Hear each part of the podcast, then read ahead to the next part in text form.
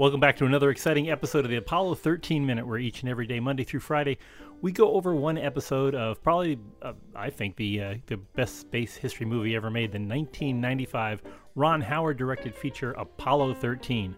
I'm one of your hosts, Jim O'Kane of TVDads.com. And I'm Chris Henry of the EAA Aviation Museum.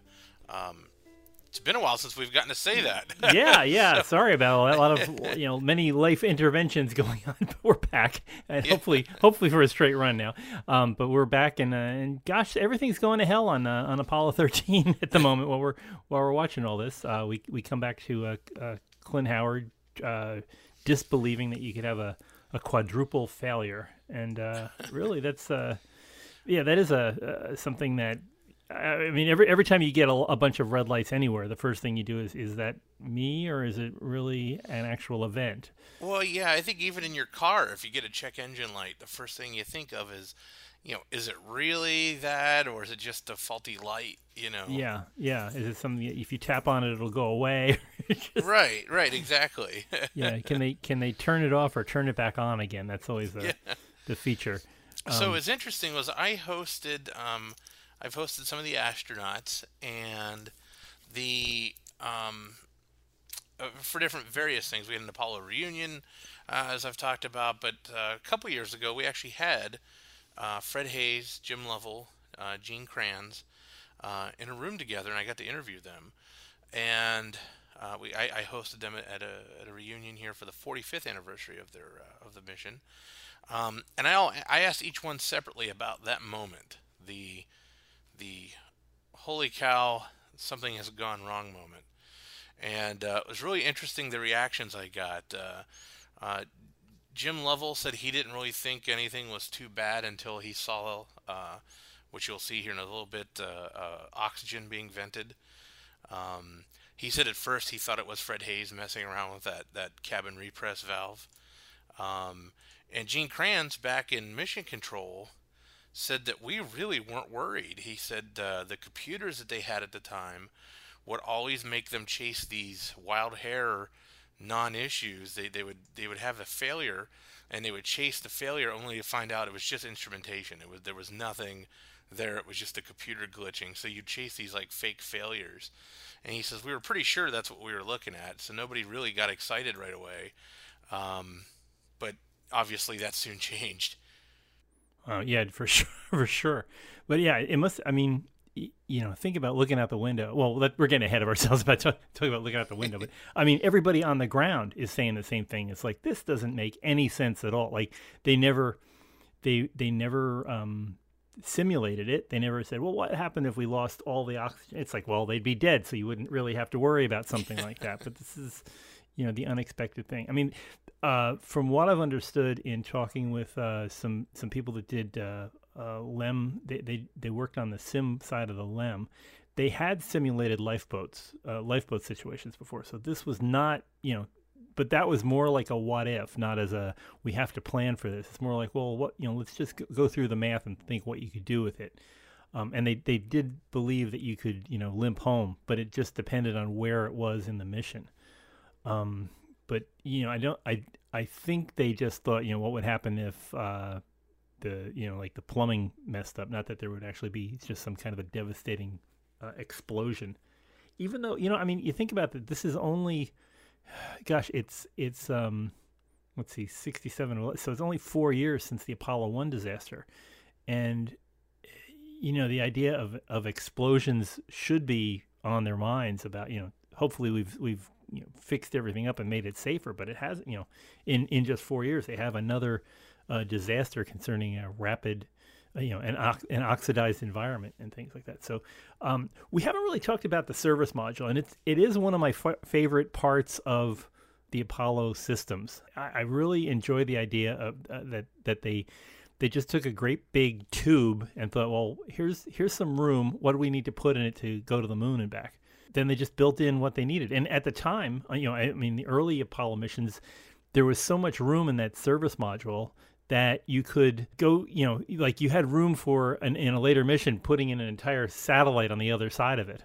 So uh, I mean that's that's where the you know in, in, the later missions where we'd see an Apollo 15 and, and, hopefully we'll have Al Warden on to talk about this a little more. But there was an entire segment of the service module that just wasn't even used. It just was there, just you know, room for expansion. So it's, uh, I mean, it's the the beauty, the over design of, of the Von Braun team to uh, to make something that big. And uh, I, I, know, Chris, you haven't you haven't seen a, a, a, you have seen a service module, right? You've seen at least one. I, I saw one once, and I was amazed at just how big the thing is. I think it was the one in the Air and Space Museum on the mall. Yeah, yeah, the was, uh, the, was the, the real Apollo one that I Soyuz. saw. Yeah, I mean, I've seen mock-ups at like Kennedy Space Center and stuff with their Saturn V, but you know, to actually see a real one sort of out there, it's like, holy cow, that thing is big.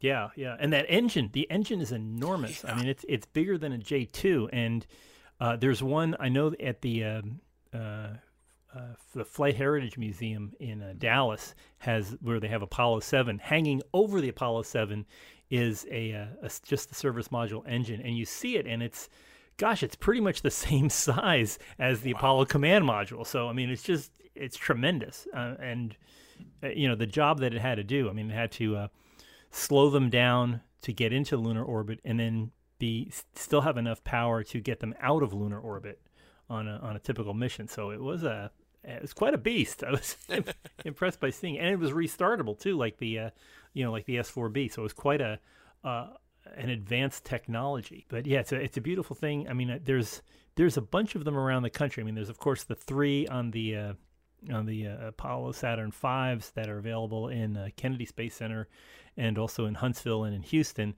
And then the one, like you were saying, on the mall at the at the Apollo Soyuz um, uh, mock-ups that are there. I'm trying to think, and there's one in the uh, Kansas Cosmosphere in um, uh, Hutchinson, Kansas, that you can see. Uh, that it's a, it's a great looking mock-up. Um, but yeah, definitely, if, if you run, if you want to impress yourself, go go see these because I mean, it the command modules are big things, but when you see them with a service module, it's just uh, it's tremendous. impressive, yeah. yeah. Oh yeah, yeah, for sure. Most of them they all worked. I mean, it was a great, great job. This was kind of a rarity, and it's it's interesting when you think about all the data that went through there. There's a uh, if you get a chance to, you know, if if you happen to do visit the uh, the National Air and Space Museum, uh, for one thing, go say hi to our friend uh, Jennifer Levasseur, but uh, but go uh, and look at. there's a hook that that connects just a, to the side of. I'm trying to remember. I think it's the y-axis. It's the the right side on the y-axis.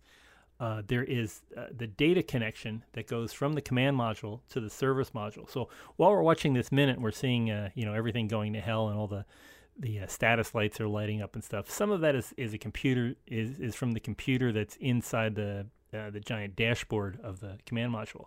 But all that data is coming through uh, not from Earth, but from this, the service module and this massive data cable that's connected between the command module and the service module, which has to get chopped apart for.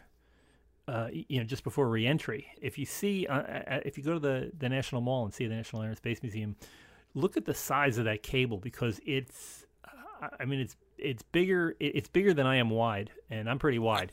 so uh, it's it's an amazing amazing bit of data cable, and uh, you know, and it also has the pyrotechnics in it to to launch uh, basically a large guillotine that chops all those cables at the same time as they're uh, as they're jettisoning the service module. So that's one of its last acts. But uh, fascinating bit of data because you can't really you can't run it through the bottom of the command module because that's busy with the heat shield.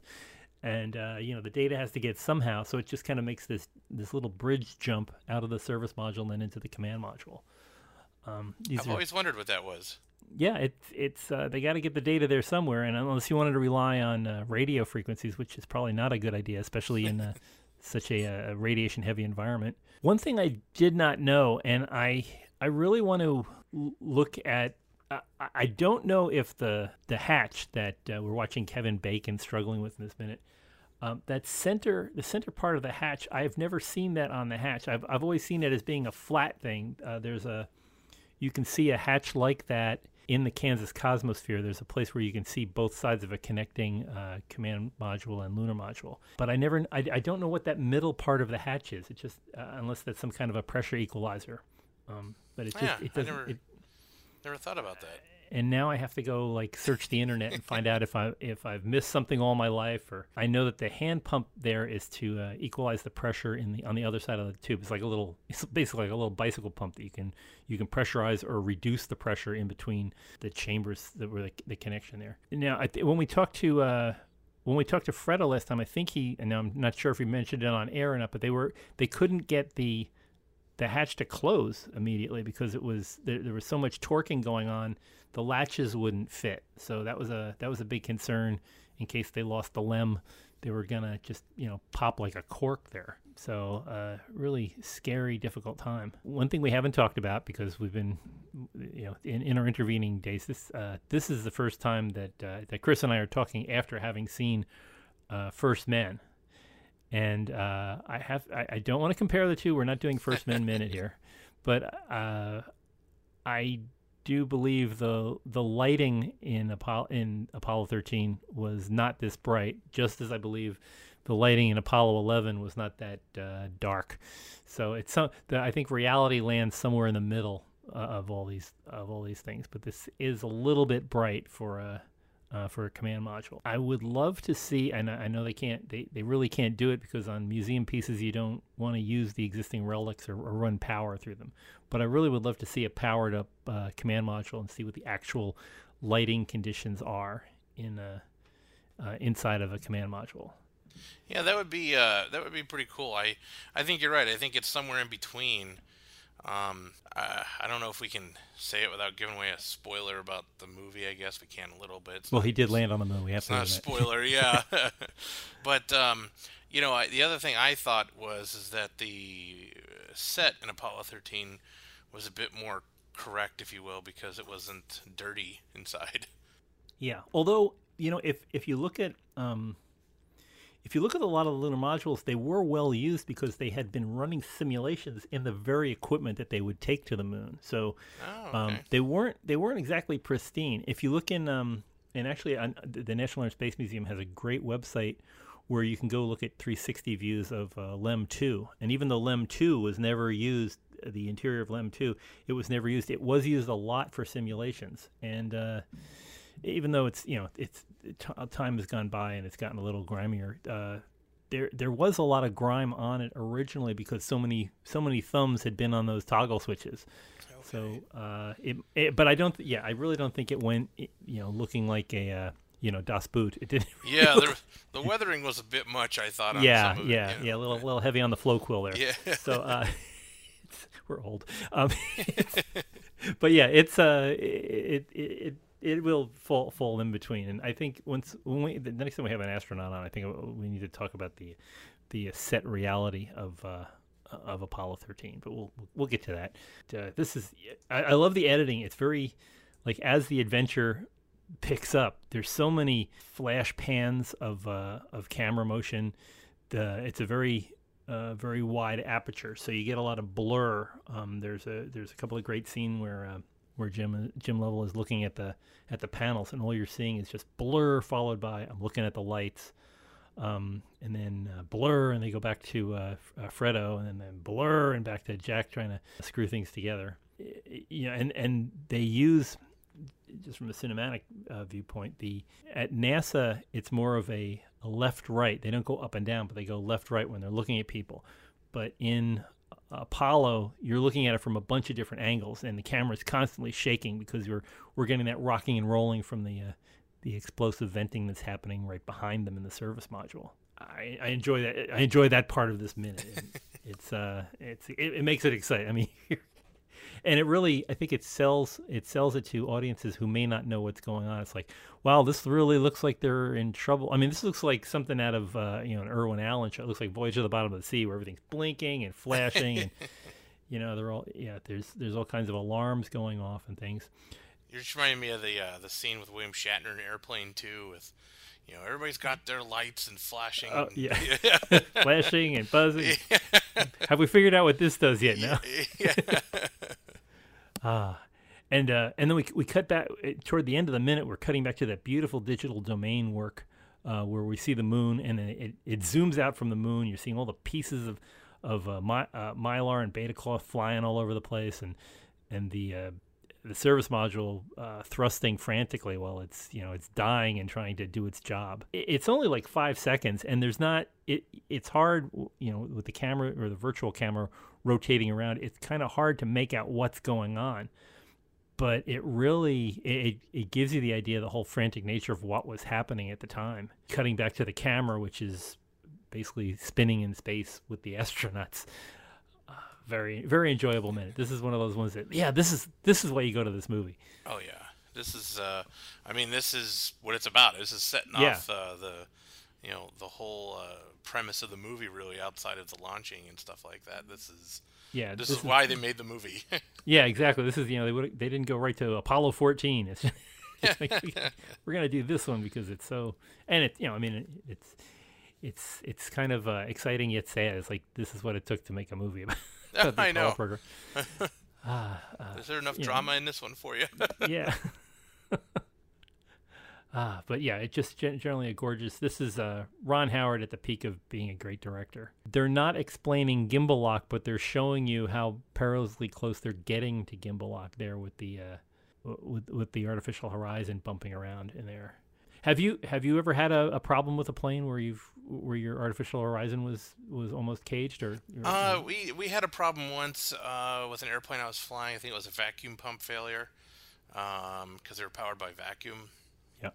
Um, that is not anywhere near as serious as flying in space with a you know with a tumbled gimbal. Uh, uh, you know, here it was. I was a v, I'm a VFR uh, pilot, so I mean I can only fly in visual flight rules, and um, you know, so it was like, oh, the gimbal's not, you know, this the yeah, vacuum's oh well. failed. Well, I guess we'll just go back and land. Yeah. you know, so not uh, not anything quite the, anywhere yeah. near like this. Yeah. yeah. you don't you don't have to guess which way is down. It's like oh, over there by the trees. okay. That... yeah. Ah, um, but yeah, very very exciting and just a whole bunch of great props. I mean, somebody's somebody's working those props and making them, you know, making it look like it does. Uh, I, I just I, I love this. You know, you want to you want to go in your basement and just build yourself a command module so you can just roll, rock it around. I would do that. Yes. Yes, of course, of course. I have yeah. a friend who actually has done that. So. Wow. you know, you send you send in for that for that Gemini capsule that'll come to your house and well. he actually uh, a friend of mine built full scale Mercury and Gemini wow uh, capsules. so wow, is, he's not. Is he in? Uh, is he in Massachusetts by any chance? Uh, no, he's here in Wisconsin. Oh, okay. Because yeah. um, there was a fellow when I was living in Massachusetts. There was a fellow that had a mercury capsule that I think he built, and he had been he was trying to sell it, and I, I don't know whatever oh, happened if he sold it at auction that. or what. But no, my friend Matt uh, has built himself. He's in Apollo is next.